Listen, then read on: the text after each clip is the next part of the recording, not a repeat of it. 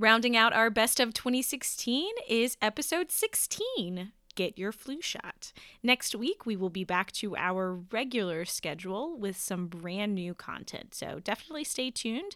We have a very, very special guest for you. But you don't know me. Shut up and sit down.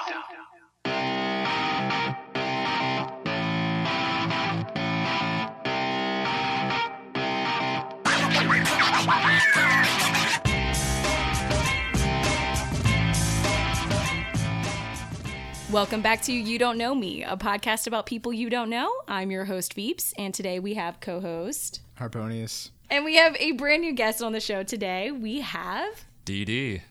He's got some interesting things to talk about. Um, in particular, he works as an epidemiologist, which is a very interesting. Doesn't sound very interesting, but is actually very interesting.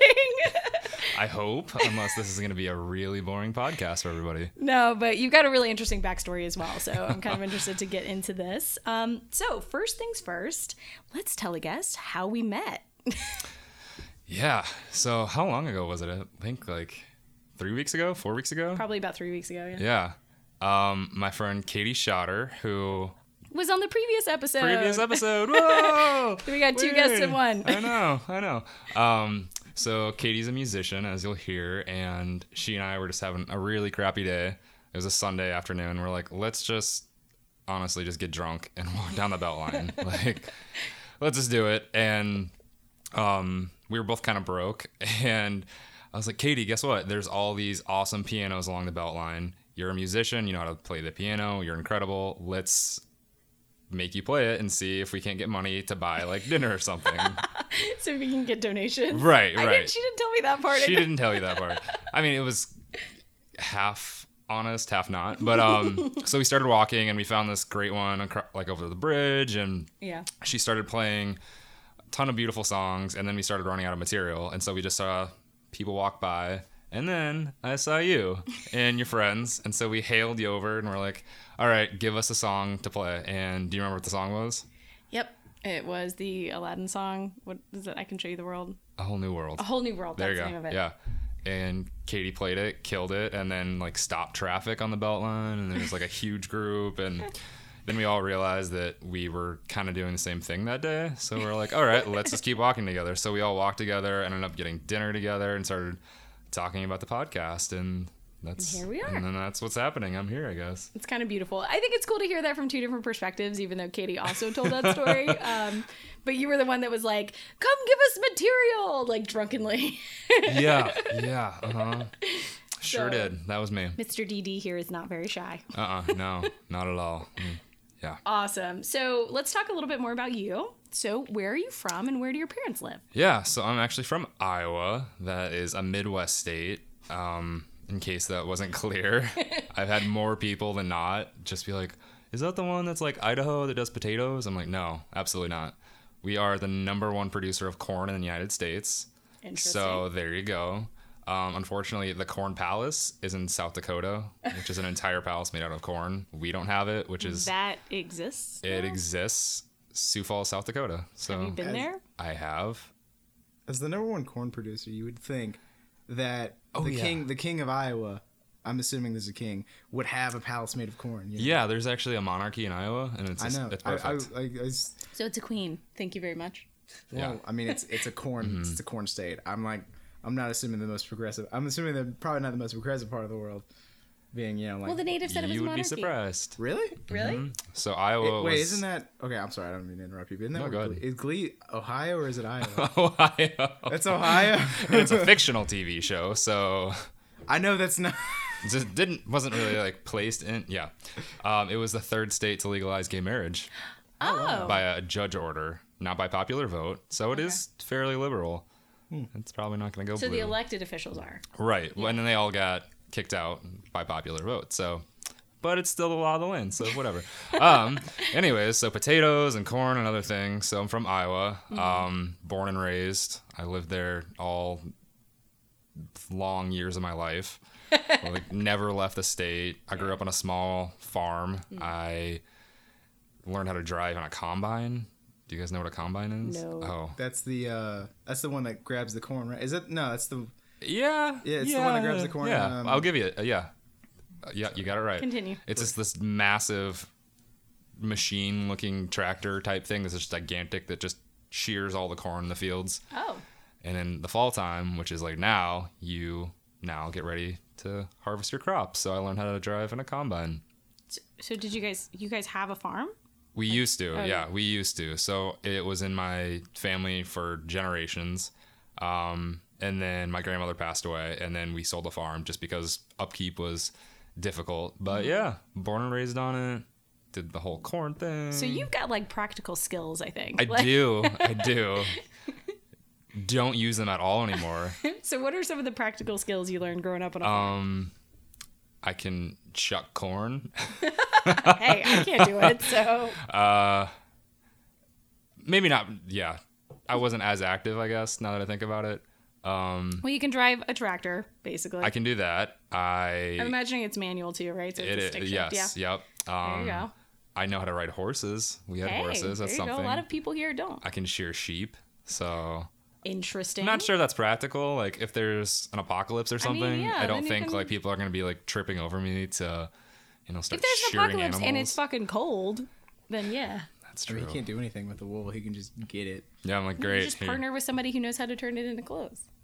Yeah, that's assuming that there's someone that knows how to turn textiles into textiles. I'm sure somebody in Iowa knows how to do that. I'm sure. Um, so yeah, I grew up on that, and then um, my parents actually divorced when I was a little little young boy, and so completely separate. So my dad owned the farm, and then my mom actually lived on an acreage, which is a defunct farm.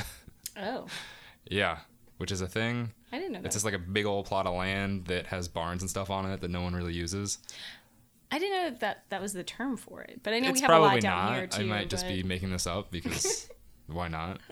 Um, so sh- yeah, we lived on an acreage for most of it too, and that was surrounded by cornfields. So corn as far as the eye can see, and just very flat, Mm. so flat that you could see from like one end of the state to the other. That's crazy. Yeah, That's so. How do you feel about the mountains here? Like, I love like it. I love it. I mean, I drove down here the first time ever when I was coming to grad school and drove through the mountains, and I was like, "Oh, oh I almost swore. Can you swear?" Of course. Have you Holy, yeah, I know. I didn't know like what the audience was. Um, I was like, holy shit! It's 1 a.m. and I'm going down a mountain, like near 40. Well, not even 45 degree. It was worse than that, but it was Yeah. terrifying, and I loved it. Um, yeah, And that's when I knew I was home. right, exactly. Um, yeah, no, like the topography of everything over here is just so different. Seeing all these trees and hills are a thing I've had to learn how to deal with. I am an avid runner, and so in Iowa, you're just like, I'm just gonna run on this flat top for six miles, and um, here you get here, you're like, I can't run up this hill for a mile. I'm done. That's my life. I, I have trouble with that. Yeah. I like to use that as an excuse to like, not exercise, but I hear people do that a lot. Mm-hmm. I think it's a valid excuse. you're like, I can't breathe. I'm So like, I that or the heat. Right. But now it's not really that hot anymore. So I know. That's what I do miss about Iowa. We have four seasons, four very distinct seasons. yeah. So like around September, you start to feel a chill, and everyone's like gets excited, and then the leaves slowly start to change, and it's nice and gradual. Whereas here, just comes out of nowhere. Like fall's just like, oh hey guys, and then it's here for like a month, and it's like okay bye. There's no gradual. No, there's not. shithead friend who shows up to the party, and even even though you didn't invite him, Yeah, you're like great. Um, you're gonna Cool, ruin man. this. Um, anyways, moving on. or like, well, actually, I think summer would be the shithead friend. Oh yeah. Fall's Yeah. when he finally leaves. He stays for way too. He's long. always That's like a good- yeah. slightly stinky and wet. Yeah. yeah, know, and just no like a like, little- and he's just like, mm. Yeah. And then It's you get a brief picture of fall, and then it comes back, and everything's just grouchy and sad. Yep. That's pretty oh, much Oh. it. But I will say the two very tiny short fall and spring seasons that we do have tend to be nice, but they're like three weeks. They're nice, but it's also in October now, and We're just now saying I was it. actually wearing fall clothes before I came over, and I was like, I have to wear a t-shirt and shorts It's- now because I was Yeah. like 80 sweating. today. It was hot, Yeah. yeah. it's absurd. Anyway, enough about ranting about the South. Um, so one of the stories that you kind of hinted at here was um, something to do. What was it? Cow, cow herding. Yeah. So So okay, speaking of practical skills, I don't know many people who would know how to cow herd. So Well, I don't know if it's a, exactly the way that people do cow herd, like back in olden times when they actually had, you know, Yeah. vast amounts of livestock and had to wrangle them up like cattle farmers. Um, this this is a weird, vivid memory that I remember, and I try to tell my family about this, and none of them remember. And- but it's burned into my memory for as long as I could have possibly remembered. how old were you? And I was probably 11 or 12. So I wasn't like too young and I wasn't senile yet. So it's just bizarre. But I just remember going to this field because I was full of fields again. Like you just see fields, all that nonsense. And my grandpa, who doesn't remember this, who was the one that brought me out, was like, all right, well, we have to herd some cows today for my friend. I'm like, okay, that sounds like a fun Saturday for an 11 year old didn't know how it was gonna work, so he walked me over to the field, and there's a giant pickup truck, and in the back of it was a literal mound of cookies, what? like an actual mountain of cookies, like, That's like nice every soft kid's cookies, right? dream. What kind of cookies were they? All kinds, All kinds of cookies. So Yeah. like chocolate chip, sugar, Yes. sn- snickerdoodle. snickerdoodle, Why are you gonna waste the M and snickerdoodles on, M's. on the cows? I don't understand. So there's a big cookie factory in Iowa, and it's based in my hometown. Oh. And they would just get rid of things that were slightly expired, and for some reason the cow farmers would get all of it. I don't quite get it. what? There's some kind of Why would- underground market for the Yeah, it's like the black market, The but black for, market for cookies. cookies. The cookie black market. Yeah, except it's free because cookie market. right.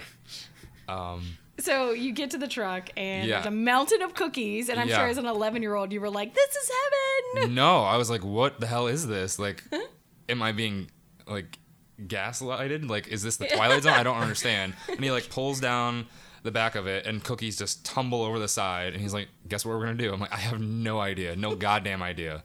Like, Die of diabetes? I don't yeah, know. don't- like, and he's like, eat some cookies, and then like we'll get ready. I'm like, okay.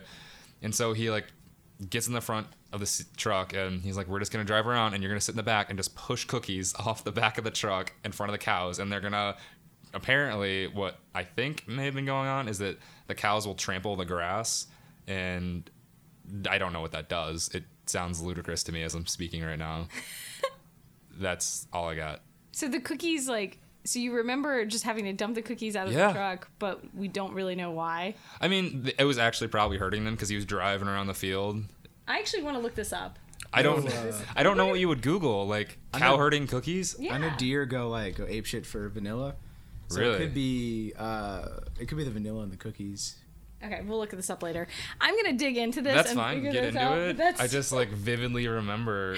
being with a mountain of cookies. Yeah, like an, a literal mountain of cookies, and this is not an exaggeration. I would just like push the cookies out, and the cows would like wrap their long tongues around my hand and just eat the cookies, and then we would end up on the other side of the field. Gross. Yeah. That's actually. I don't think I've actually shared that story with anyone. So wait, so your You're like, this is the weirdest this thing is I've ever done. weird as hell. your grandfather was the one who did that with you? Yeah, and he's not even a farmer. He didn't remember? No, I mean he's probably senile now, but that might be why. Probably like I probably should have asked him earlier. This But... started Yeah. cute but ended really sad. Yeah, it did. Yeah. Aw, Oh. poor grandpa. But yeah, that's just like the weird shit that would happen in Iowa. Like you would That's do just that. like an average like Sunday Yeah. afternoon thing. like let's go like herd cows with cookies. Yeah. um, Did you guys ever do any like other weird stuff? Were there other things that are specifically Iowa? I don't know if they're specifically Iowa. These might be more just like weird ass teenage things. Like, well, I guess this is weird. Again, like I'm Yeah. clearly showing you that I had a weird childhood. but the neighbor kids and I would play this game called throw cement blocks on top of the garage and then That's literally that's a mouthful. No, watch I- them fall on the pavement. I guess this is another story in itself. Um, I used to do that. So, Right, okay, so it's that's, popular. That's just a, It's that's good. It's kind of a redneck thing actually. Because like well, only yeah. only like people who are like live in the country have mounds of cement blocks outside their house. Yeah. Um, mhm. So I also vividly remember this because I just remember blood everywhere. Um, yeah. Oh, uh, the spoilers. Sorry.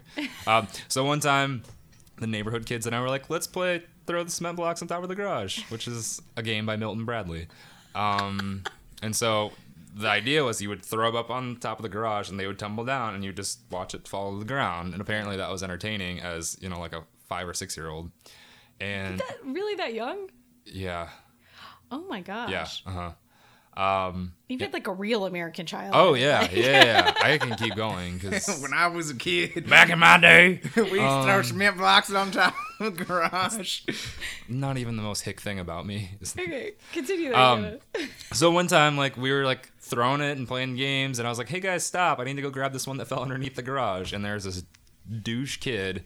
I don't remember his name because he's so douchey, and I, he's probably a really nice guy now. But back in the day, I was furious at him, and he ignored everyone saying, "Don't throw any more blocks up there."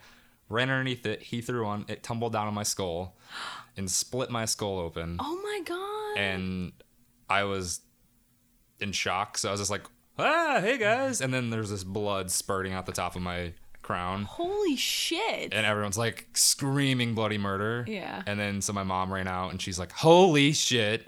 So she like wraps my head in like a sheet and she's like, we're taking you to the ER. And I got my head stapled shut. Jesus. Holy shit! So I don't know if that's like a regular activity that happens in Iowa. So I Maybe have just a like really- backwoods Iowa. Go ahead. we have another brother, and he, did- was like He's done some crazy shit. Evel Knievel shit. Like he would like. I mean, we lived in like the suburbs, and we had like the most basic Yeah. childhood ever. But like, he would like find ways to split his head open. Like, like oh, intentionally. he's that like, dude- today I want to. So my brother No, has but- like has like five scars in his head, which is where he's like split his skull open. yeah, he had to get his head stapled shut one time. He jumped off of a table, and like the we had an unfinished basement with a cement floor, and he just like whacked his head on the floor from like. Trying to play like Indiana Jones or some shit, oh like I don't know, and like fell off of this really high thing. I me, I, when I was in elementary school, I was like in the third grade or some shit. Like me, and this other kid, we would like the, the jungle gym, or whatever. You know, like the dome shaped ones. oh yeah. Oh, we would like get on top, we would just jump off. Yeah, I mean, what I else? are you Broke gonna his do? arm on that one, yeah. Yeah. No, I I mean, mean, it I, me, me, it was no, it wasn't me and Marcus. It was me and this other kid from class. Uh, we would just jump off for no reason. Be like, "What are you doing? We're stunt, we're stuntmen. We're jumping off shit. That's because that's what stuntmen do. We're just intentionally hurting ourselves." That just sounds like a bad idea. yeah, He jumped off of like a really tall jungle gym and like broke his arm when he was like That he was like not yeah. even that young. He that was like, Marcus. 11. Yeah, he was 14. Yeah, I think you need to bring your other brother on the show because I'm not. No, no, No, no. nope.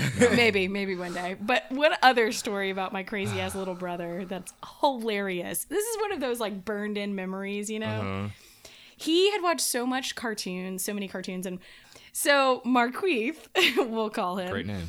um, was always like he would see something and he would want to test it out and do it himself, right? Mm-hmm. So you know in cartoons how they have the banana peel and they'll slip on it. No. Yeah. So he was like, I want to know if you can actually slip on a banana peel.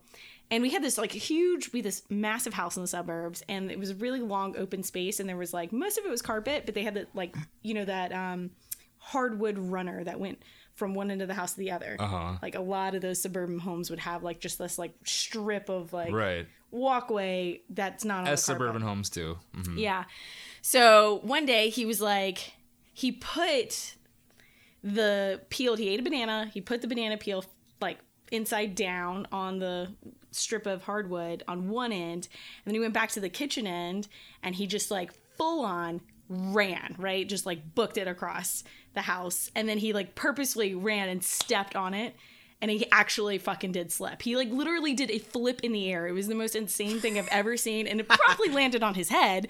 But he literally was like, I wonder if I could slip on a banana peel. And he oh did. Oh my God. he This fucking did. kid- It was like a cartoon in real life. It was the best thing I've ever seen. That's just one of those weird childhood memories of like distinctly Kids remember. are fucked up. Like so many weird things we've done as children. I don't understand.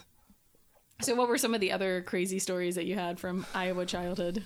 I, don't- I too many. Like at this point, I vividly remember also with my grandfather. So maybe there's like a theme that all the weird shit I've been through is, you know, sourced to him. But we would go buckeye hunting, What's that? which like they're little nuts that fall from the trees, and he's like, "I'll give you five cents for every bucket you give me, like full on giant bucket."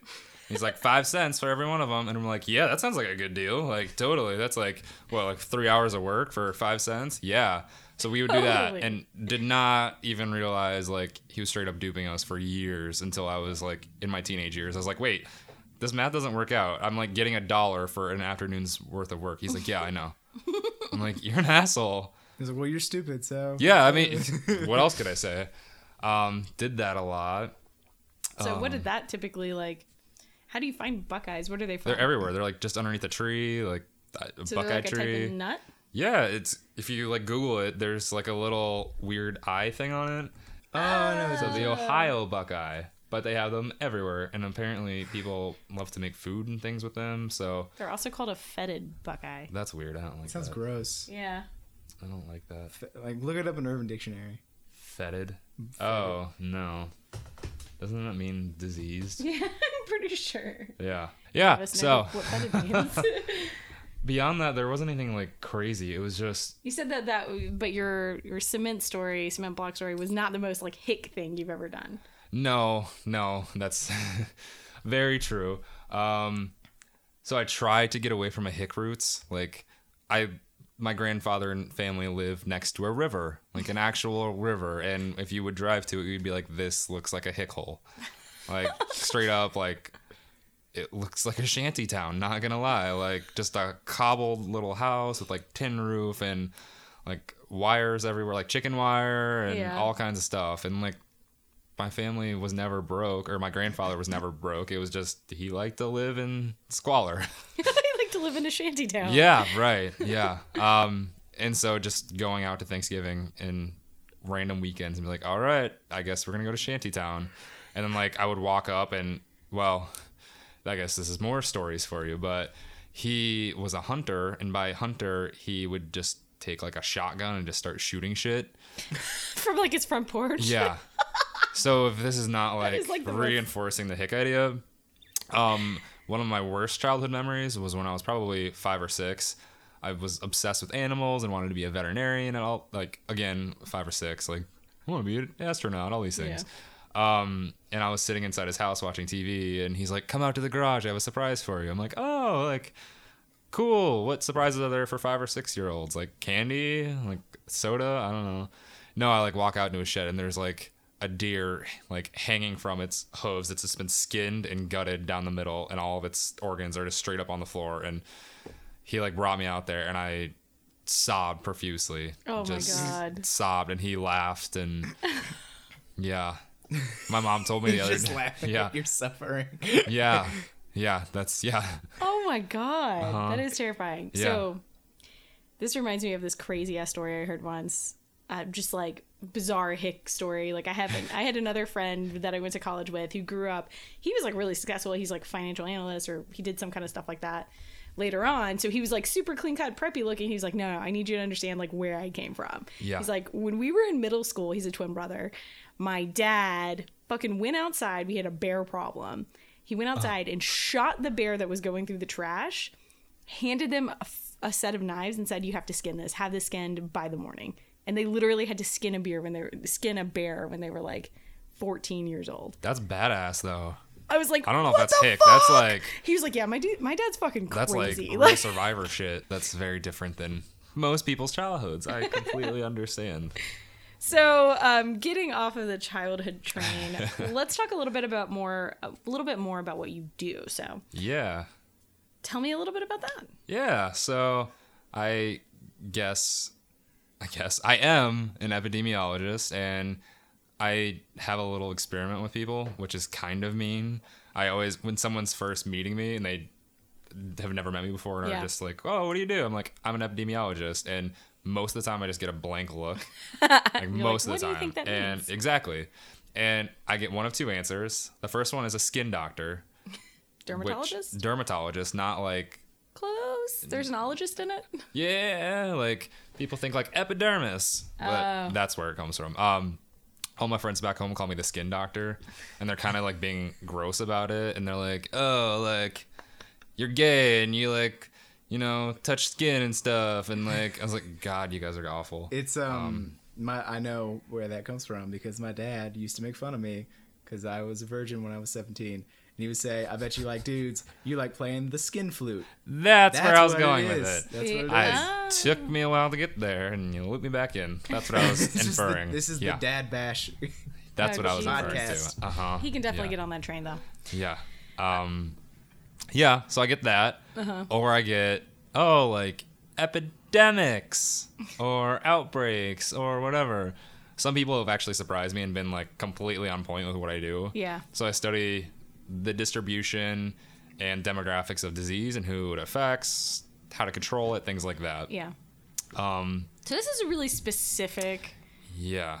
thing. so very how specific. how did you end up there? Yeah, it kind of came out of nowhere. So I was gung ho From a farm on Iowa. from a farm on Iowa where I fed cows cookies and you know watched things get skinned. Um, yeah, well, it makes sense why I'm a skin doctor now. Actually, full circle. Look at that. We're going through a lot here. Yeah. Um, yeah. So since I was young, I always wanted to be an actual doctor, um, a medical doctor, not a skin doctor.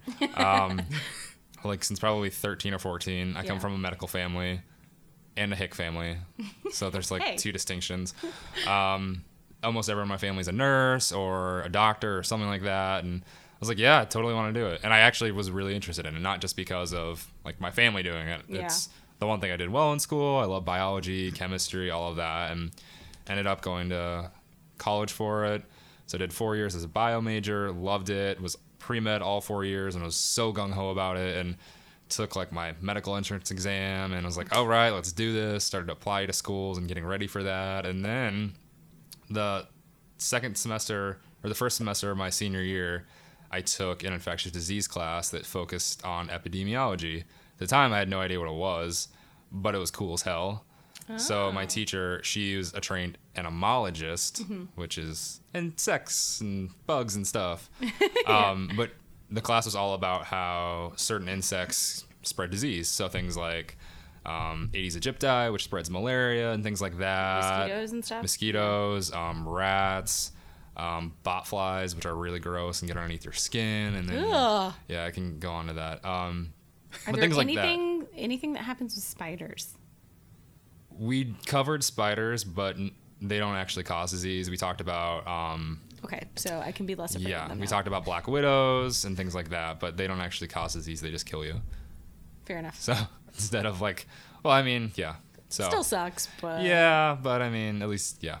Um, so yeah, I fell in love with the class and learned way too much gross information about everything, like maggots underneath the skin. I was like, that's gross, and that stuff's gross, and learn about necrotizing fasciitis and like how your skin gets eaten, and um, yeah, just like a lot of cool things. And I was so intrigued by it, and so every class was taught like, here's the organism that causes this disease, here's what the disease is, here's what it looks like, who's it affects, and then we would get to like the epi part, and she's like, this is the distribution of the disease, this is where it's spread out, this is who it affects, all these things, and I was obsessed with it. And went into her office one day and I was like, so tell me more, and she's like. This is an actual job. You can be an epidemiologist. I'm like, no, what? like, just like studying cool shit like this. She's like, yeah, it's actually a thing, and it's a pretty new field. yeah. Um, so I did some research on it, and I was like, this is what I want to do. Um, as a my entire track is being pre med, I was like, I want to help as many people as possible, and Studying distribution is a way to so yeah, exactly. So as most physicians, they don't see a tremendous amount of patients per year. They see so usually have like an, a, a large impact, but on a specific subset of people, right? Exactly, Yeah. exactly. And that's kind of what shifted my focus because I didn't want to just see, you know, especially since I lived in rural Iowa, I would be seeing the same patients every single day if I stayed there. Um, and they would always be small chronic disease, like people that are affected with diabetes or um, complications due to heart disease or cancer, things like that. And I was like, okay, that's, I mean, obviously it's horrible and I want everyone to be healthy, but my impact can be much greater if I focus on focus on population health, Yeah. which is where epidemiology came in because you can actually do catered interventions on big groups of people and really see some differing health effects. So that's what led me to that path and I took back my applications. I didn't even like finish them and to med school and I immediately applied to grad school. I ended up working I had to delay a year because I was already a senior and I was like, Yeah. oh no, I have to like wait a year. So I ended up working in a, a hospital lab processing this is also disgusting. Um, I ended up processing human samples of every variety for an entire year. So every yeah, go ahead. You, you look like So what do you mean by human samples? yeah, everything. So I worked in a big hospital, and basically any clinic in the surrounding area would send all their samples all day. So if you went to the doctor, got a blood test, they would send all their blood tests to us. We Got would it. process it, run the test, all that stuff. There's not just blood that people get drawn. People get drawn lots of different things. Um, let's see. There's blood, urine. Then there's like some other uncommon things such as stool, uh, body fluid from inside of you, like your stomach excretions and Ooh. lung excretions, and then um, yeah, just a lot of that. So I spent an entire year just really getting covered in all of these disgusting things. And it was so great because I learned so much about disease again. Yeah. It kept building on it. So I could see all these tests that people were getting ordered, and there'd be really interesting cases that would come into the hospital and they would get drawn these crazy labs that no one knew how to process and I got good at it and I'm like, "Oh, this is like the thing that people do at the Mayo Clinic." I'm like, "That's so cool." And so that really helped pair all of it together that I was going to do something medical and also continue this. So yeah. Cool. Awesome. Yeah, um urine that's been sitting for a week is disgusting. Does it turn brown? it does not turn brown. It turns like a really gross, like greenish, like Ah, okay, so it goes in the other direction. Yeah. I would think it, would- it you know, you think it gets warmer, it actually gets cooler. Like as far as like color. right. It Yeah. gets disgusting. Um, pregnant women usually have to carry around like a 24 hour urine jug, and they'll just urinate in it for 24 hours to measure like their glucose levels, things like that. We hold on to those for up to a week in case that we need to rerun the sample, and more times than not can I count that I've spilt those big things on myself. So I would Oh God. Yeah, I would just go home, just be covered in so many different fluids, not by my own choosing. Oh. There's yeah. My dad was a plumber for a part time. Oh yeah. I know, yeah. And Yeah. which means I was a plumber's assistant. There you so go. yeah, I get you. The so fluids. you've seen some of the brutal stuff. Yeah. Yeah. A little, a little different of a setting, but uh, Yeah. So where was I? So the hospital, and then I ended up coming down. Um, yeah. So w- grad school brought you to Atlanta, right? grad school brought me to Atlanta. Yeah, I again never left Iowa. Mm-hmm. In the years of my living, I stayed there, went to school there, all that. Didn't really have much of an intent to leave. Applied to tons of Midwest schools, even in Iowa, and just applied to a school down here. Didn't think I would get in, and got in. And immediately, it was like, screw it, I'm gonna make a big life change and just move 14 hours away to a city I've never been. And Yeah. packed up my car, drove down here without ever coming to the city, and I haven't left. And that was three years ago. And what do you think? Do you like it? I love it. Yeah. yeah. I don't want to leave. Despite, you know, the no or the lack of cow herding and all of that. I mean, You know, there is always going to be a piece of you missing here. I but- know. I know. Maybe I can bring that to Atlanta. cow herding with cookies. Okay, so some of the other stories about your budding career. Um, Oh, yeah.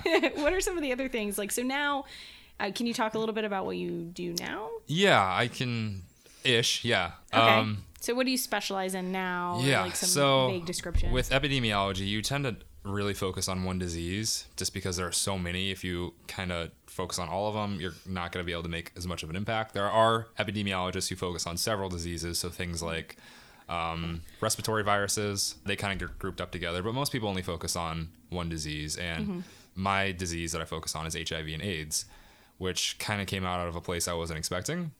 yeah, it's totally different. It's nothing to do with the bugs and. right? Yeah, yeah, exactly. And it's not transmitted by a bug or anything like that. And it kind of started out in grad school. And I got into grad school and I was like, I want to do infectious disease epidemiology. And everyone's like, great. So does everyone else here at the school. But you need to tell us like what disease you're interested in because Yeah. if you don't start to specialize your skills with it, it's going to be hard to get a job. And um, at the time, I was interested in foodborne diseases. So like you eat That is definitely something that impacts a lot. Right. So you eat like tainted Chipotle and then you get the shits for like four days.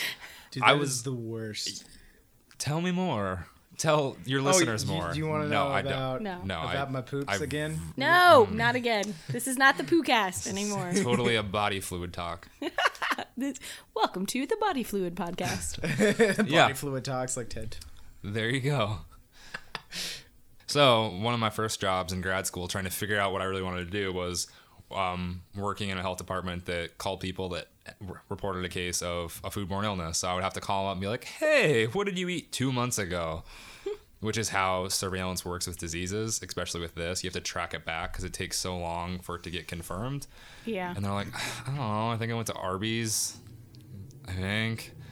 And then I'd be like, what did your stool look like? What were your symptoms? All that. And they're like, I don't know. I pooped a lot. I'm like, and I just kind of like got a little jaded with it. I was like, this isn't like what I want to do. I mean, Yeah. it's clearly impactful, and again, I'm not negating the importance of it, but for me, I'm just like, this isn't, you know, high impact Yeah. things I wanted to do, and so um, I ended up finding a different job that it was totally based out of me needing money. and I was like, okay, I'll just take this job. And one of my roommates is like, yeah, so it's for a research study. Um, it's going to be looking at gay men. And I was like, okay. And at the time, I just came out, Yeah. um, probably about a year before I moved down to Atlanta. And I was like, okay, like I'm not really like in tune to gay culture because in Iowa, like you don't really come out. Um, I mean, it's very different now because of the culture, but wasn't really fully out until I came down here and um, was like, you know what, I'm gonna like explore this and like give back to that community, and ended up working for a study where I had to measure penises. Uh, okay. Yeah, yeah, I'm sorry, but yeah. And I don't. I again, not negating the importance of it. I didn't have to. I got to. Got to. No, no, still. So like, where'd you guys for- meet? Well, I was a doctor and he No. was a study. And No, no, no, it was- penis. I yeah, know. I won't talk too much about it because it's got its own research protocol and things. But it was basically just to test um, the efficacy of customized fitted condoms. So it had Got a it, purpose, and. I didn't actually touch any penises. It was more like looking at it, being like, okay, you have like this thing there, and you measured it, got it, Yeah. cool. But that kind of was like, well, I mean, I feel like I've been broken. Like I've seen it all now at this point. That's like where, yeah, I mean, really, and Nothing can ever surprise me again. Right. It was so clinical that I honestly, yeah, it was You never saw a penis where you were like, ooh. I mean, I don't remember actually. I know this is like really boring for you, but it was so clinical. It was in a hospital setting, and so I was just like, okay. You kind of like- have to shut off that part of your brain. I Yeah, and so like that's where I was like, okay, like this is important. It's actually Yeah. good research. So that's yeah, it wasn't as crazy as I was saying, but I did go back home over Thanksgiving.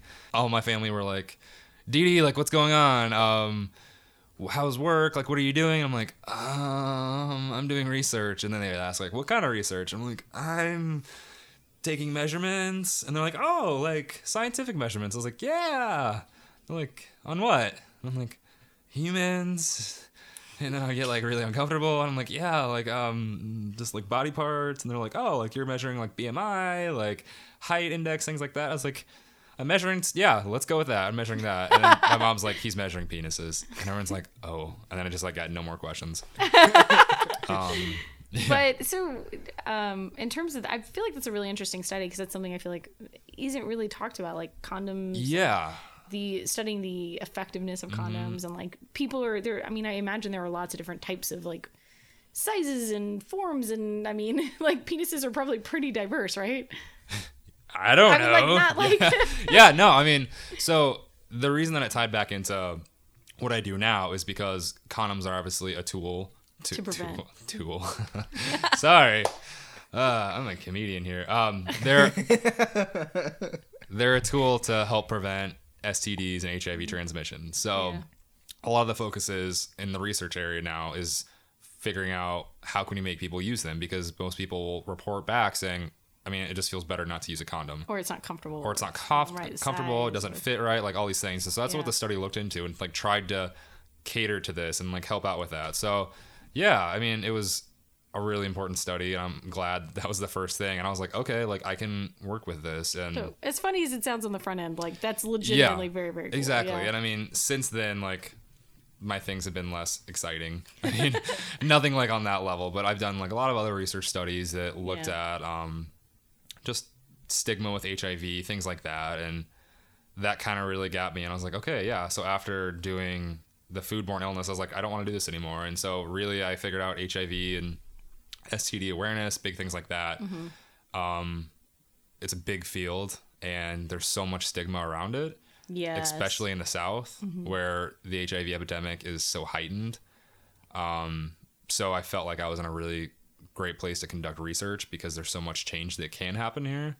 I know a lot of, especially a lot of areas like yeah, sexually transmitted, but also in a lot of areas where there are high drug use, like heroin, or Exactly. we're seeing kind of an uptick in that. I think, like I've heard a lot more like anecdotal stories of heroin use and people have been affected by it um, Right. lately, which has shocked me. Like, Yeah.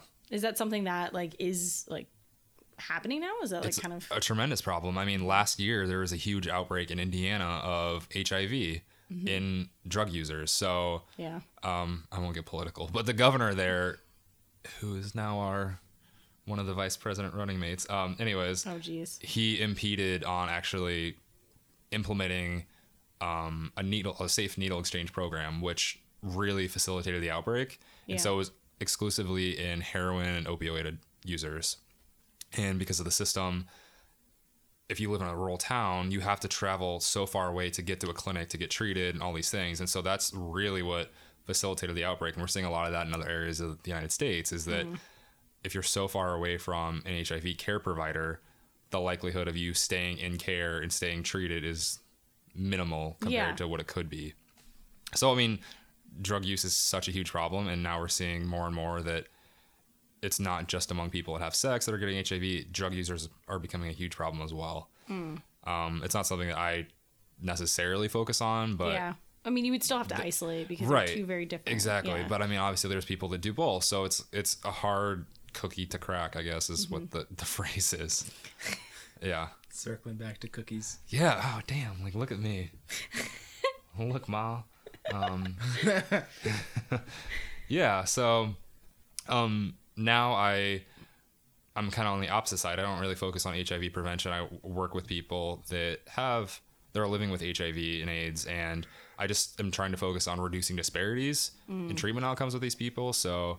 Um, for example, some individuals that are living with HIV may not be getting the care that they need, and within the population of these individuals, we see different disparities among age, race, and things like that. And so we're trying to lessen that so that the treatment and the outcomes are equal across the To level the population. But it, I mean, yeah. it's never gonna be equal, unfortunately, and that's the case with any disease.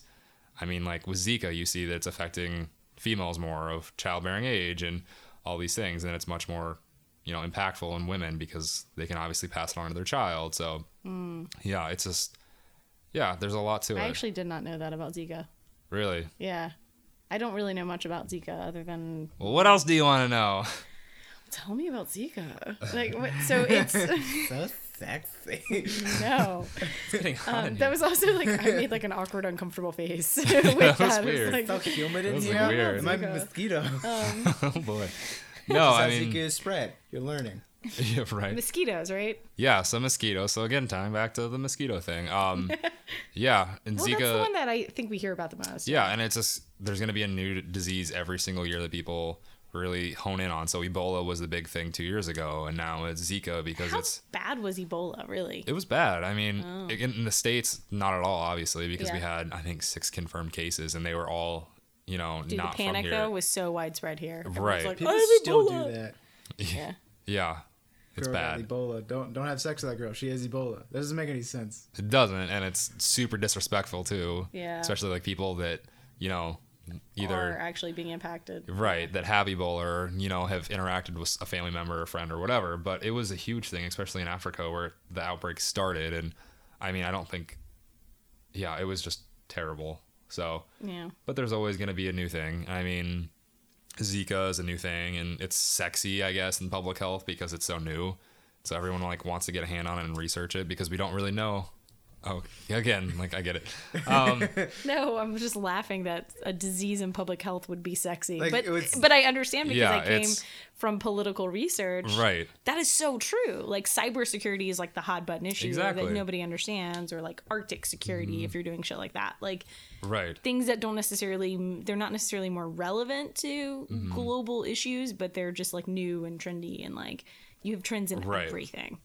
So right now, More likely to get funding is really what that exactly. translates into. well, so going through Congress right now was a huge Zika bill that would help out so many different people, and that got stuck for various reasons. But still, like you don't really hear about the diseases like that happened five years ago. Like there's not an Ebola bill, thankfully, because it's kind of the outbreak has subsided, but it's so new and fresh and like a hot button thing that people are all into it. So Yeah. it's always like the new thing that's getting public health funding. And some of the other older diseases that are still just as important, especially with things like HIV and AIDS, the funding isn't quite as distributed as it was when the disease first became a thing. Mm-hmm. So that's unfortunate. There's not necessarily a constant source of funding and It's not equal affecting funding. if it's affecting like you know a minority group or like or if it's if it's affecting a very small specific group of people i've been like really jaded by Yeah. how unlikely you are to get funding for something like that if it's something that can generate pa- panic for people who do mm. vote Right. that's where you're going to see funding right and Exactly. i just think that's like so shitty right Exactly. So if, if there was a pandemic flu, which actually experts are saying is going to be the next big like pandemic that's going to wipe out half the planet.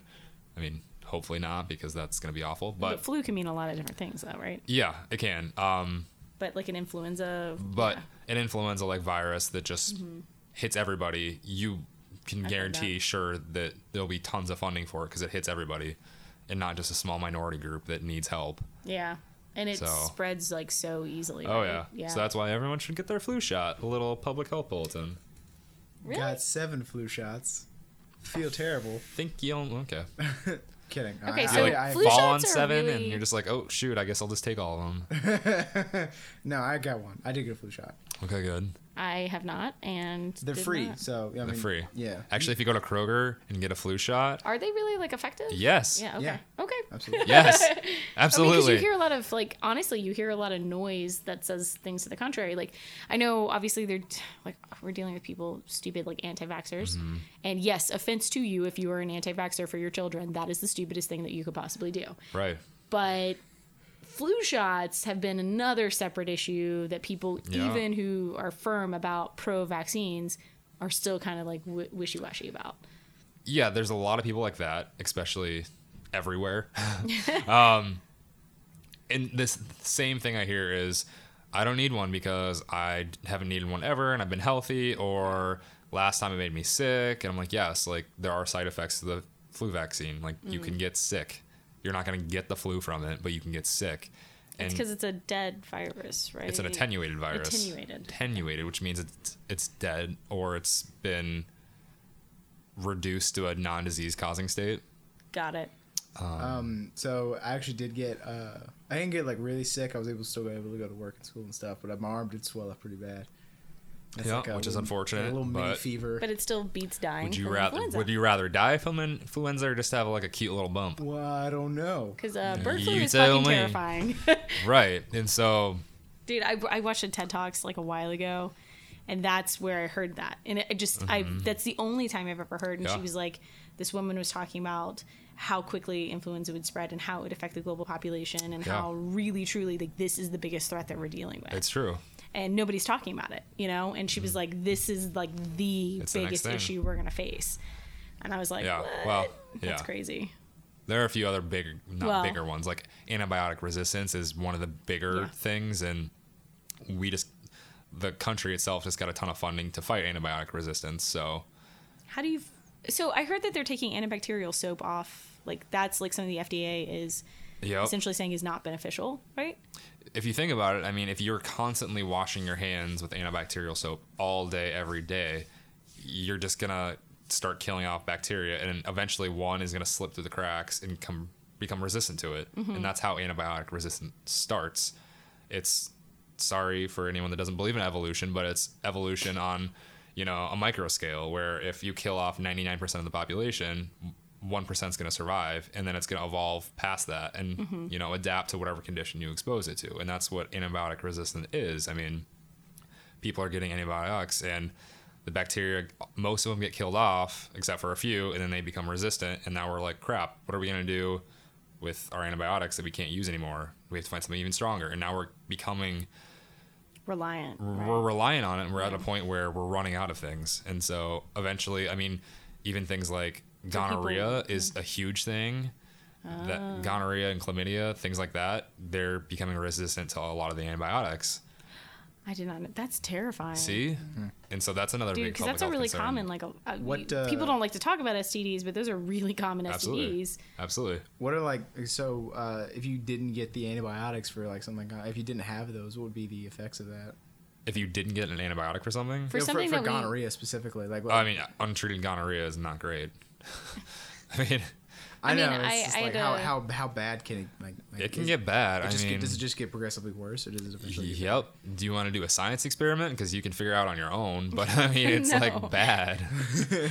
um, especially with syphilis is another big That's thing where yeah. That makes you like it. It like you get severe neurological dysfunction Yeah. if you let it progress to stage three, which is it typically doesn't get that far because no one has ever really seen it get that far.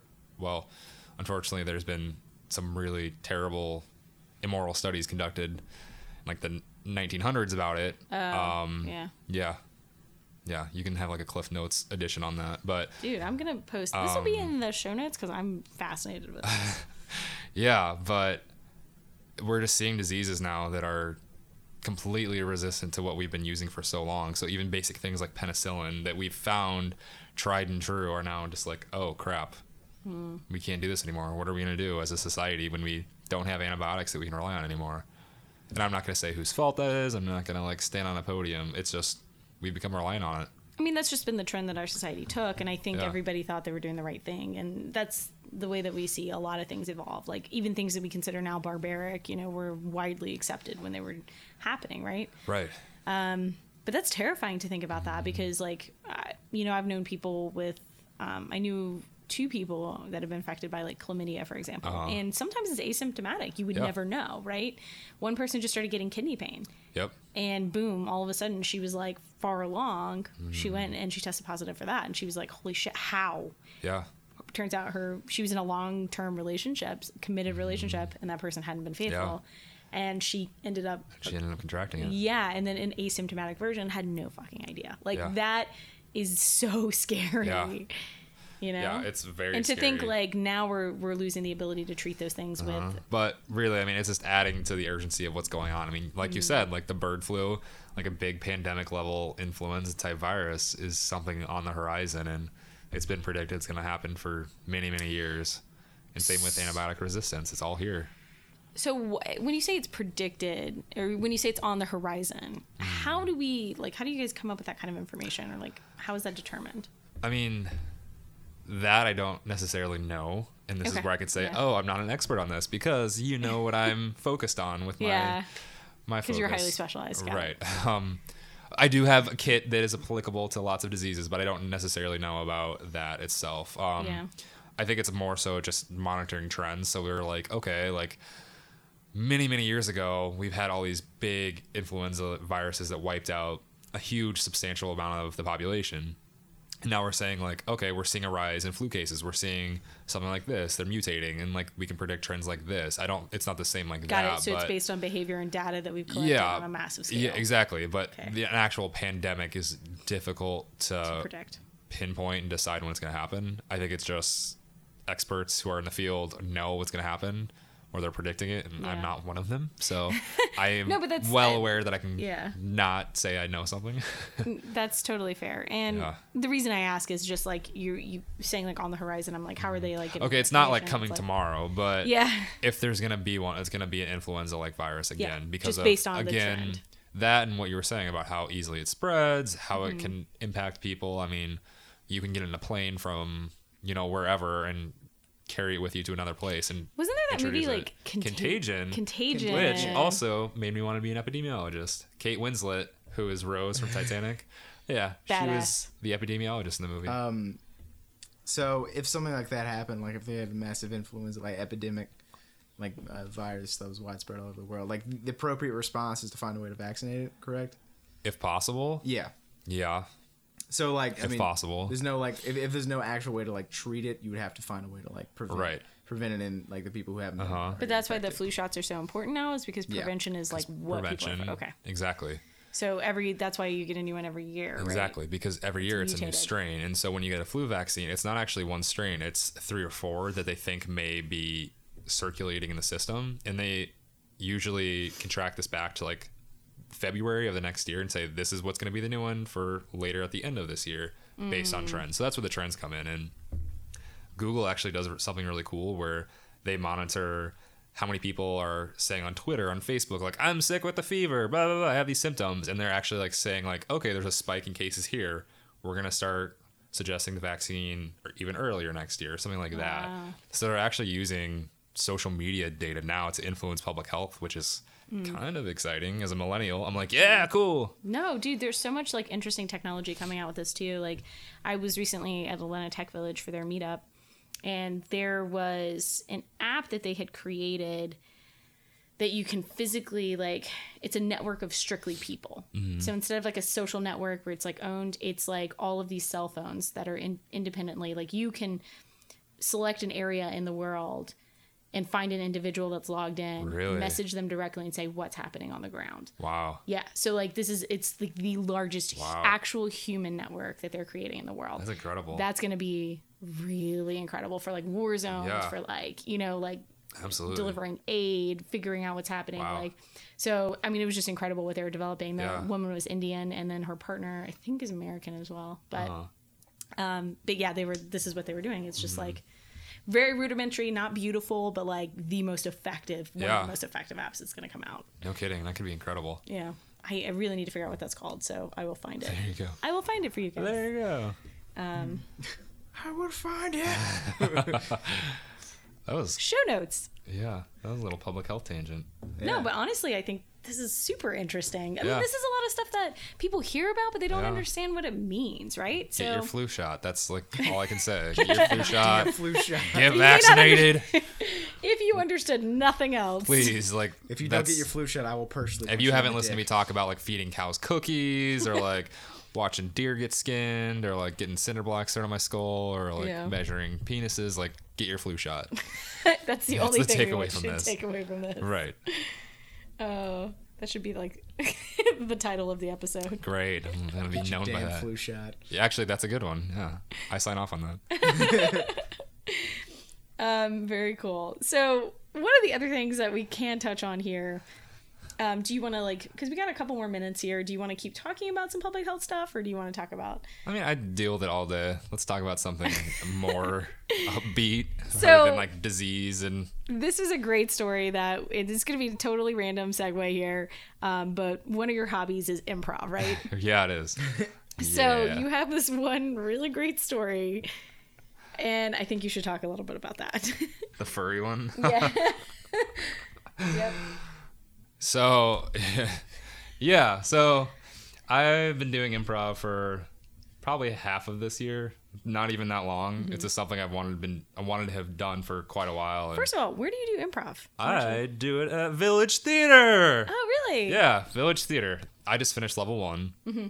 which is the very basic, rudimentary improv, like yes and like Yeah. who you are, where you are, and what you're doing, like things like that. So you learn that for eight weeks, and um, every week we would do different scene work. We would learn how to develop characters and work with a partner, and like really give feedback to each other. Um, but In the um, beginning, full disclosure here from somebody who's also done a little bit of improv, it's always a train wreck. oh, it start, is. right? Yeah, you're like. I'm a guy that likes to yeah. be on planets and also has like pierogies in my pocket. Ha! And that's like the entire scene. And like as you get better, you're like, oh yeah, like this is me and this is what I'm doing. And like it's so smart and clever, and you Yeah. just it's like a reflex now. But um, like how you said that with the facial expression. It's just like a reflex now. A it's a reflex Smart or and like clever, whatever. yeah. Use a lot of eyebrow in it, yeah. specifically left eyebrow. Yeah, I know. That's the dangerous one. so, what was the embarrassing incident? So midway through uh, the class, we were learning how to just develop a scene with your scene partner, and I was just having a weird day. I don't know what was going on, and I couldn't quite connect everything well, and I couldn't get a good idea on the spot. And my scene partner and I got the suggestion that our relationship was that my scene partner was at a hotel and she was checking people in and I was a concert or a conference goer for whatever conference was at the hotel. And our suggestion was don't worry about whatever conference it was, it'll just develop. um so yeah, so things just developed and so I was like going through the scene and um my scene partner was like, "Oh, so like welcome to town. Like I can't wait for you to come see the conference. Um are you an expert at the topic and she was wanting me to say what the topic was at the conference and in my head i tried to talk about being a brony which is vastly different than what actually came out of my mouth so for those that don't know what a brony is it's an adult male that's super obsessed with my little pony the tv show Oh yeah. I just watched a documentary about it, and so that was on my brain earlier. It's ridiculous. It's Go watch the documentary. It's bad. Um, but that was on my brain. Yeah. Instead of saying I was at a brony conference, I ended up saying I was at a furry conference. And as soon as I said it, I realized what happened, and I just like looked towards all my classmates, and they just had like this baffled look on their face. But with improv, you can't change what you've Nope, done. You, have just to go have to say, forward. yep, and yeah. I'm like, damn it, I have to yes and this. And um, everyone laughed at it, which was good, but not for the right reasons, I don't think, because now they all think that I'm a furry. so I had to play this entire scene where I was a furry at a conference, and I even like dressed up in one, and I had a weird name for my raccoon character. It was like Robbie the raccoon, and it was What a raccoon.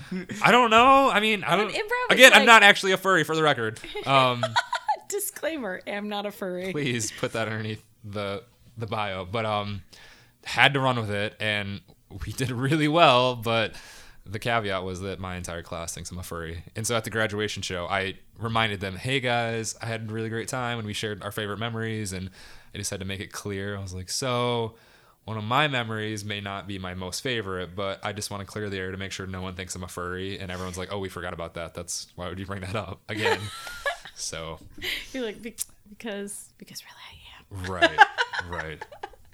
So Just trying yeah, extra hard keep to bringing it your- up. People are gonna start thinking you're actually a furry. Dude, yeah, like protecting your secret identity. I'm not Superman. No, who's Superman? No, not one's talking all. about Superman. Not at all. I- I'm not a furry.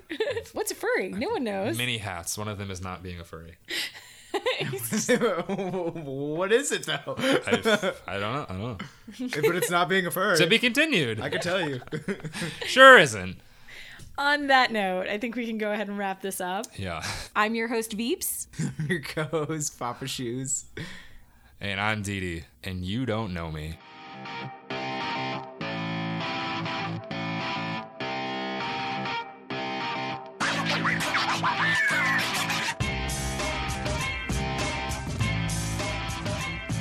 Hey guys, if you liked what you heard today, be sure to head over to our website. It's ydkmpodcast.com. We have more information about our guest from the show as well as some show notes. Also, feel free to follow us on social media. We are at YDKM Podcast on everything. As usual, the music in this episode is courtesy of bensound.com. That's B E N S O U N D.com.